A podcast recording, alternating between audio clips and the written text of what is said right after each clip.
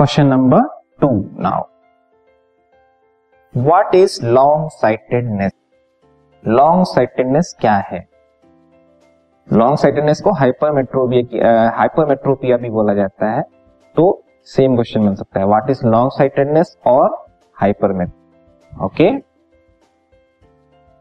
answer is long sightedness और hyper hypermetropia is the defect of vision in which a person can see distant objects clearly, but cannot see nearby objects long sightedness या hypermetropia ये एक ऐसा defect of आई है, जिसमें person जो है दूर के ऑब्जेक्ट्स को क्लियरली देख पाता है, लेकिन पास के ऑब्जेक्ट्स को देखने में थोड़ी डिफिकल्टी महसूस होती है।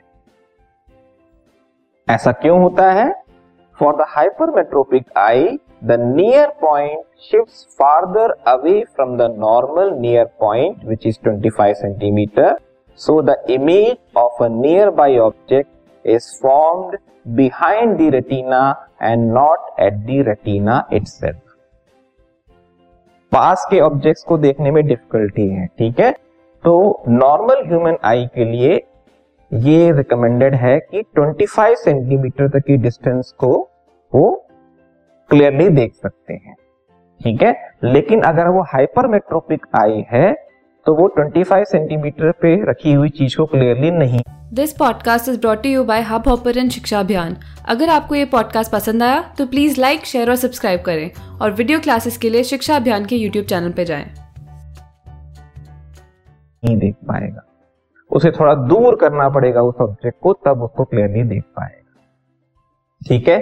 तो 25 सेंटीमीटर जो होता है नॉर्मल ह्यूमन आई के लिए नियर पॉइंट होता है। ठीक है? अब जो हाइपरमेट्रोपिक आई है, उसको थोड़ा दूर रखना पड़ेगा ऑब्जेक्ट को, इसका मतलब उसका नियर पॉइंट जो है normal near point mean 25 centimetre से थोड़ा दूर हो गया है। ठीक है? तो मतलब अगर न्यूज़पेपर 25 सेंटीमीटर पे रखा है तो उसे नज़र नहीं आएगा क्लियरली थोड़ा दूर रखेगा तो उसे क्लियरली नज़र आ सकता है। तो ये जो डिफेक्ट है, इसे बोलते हैं हाइपरमेट्रोपिक हाइपरमेट्रोपिया ओके और defect of eye is hypermetropia and the person is called hypermetropic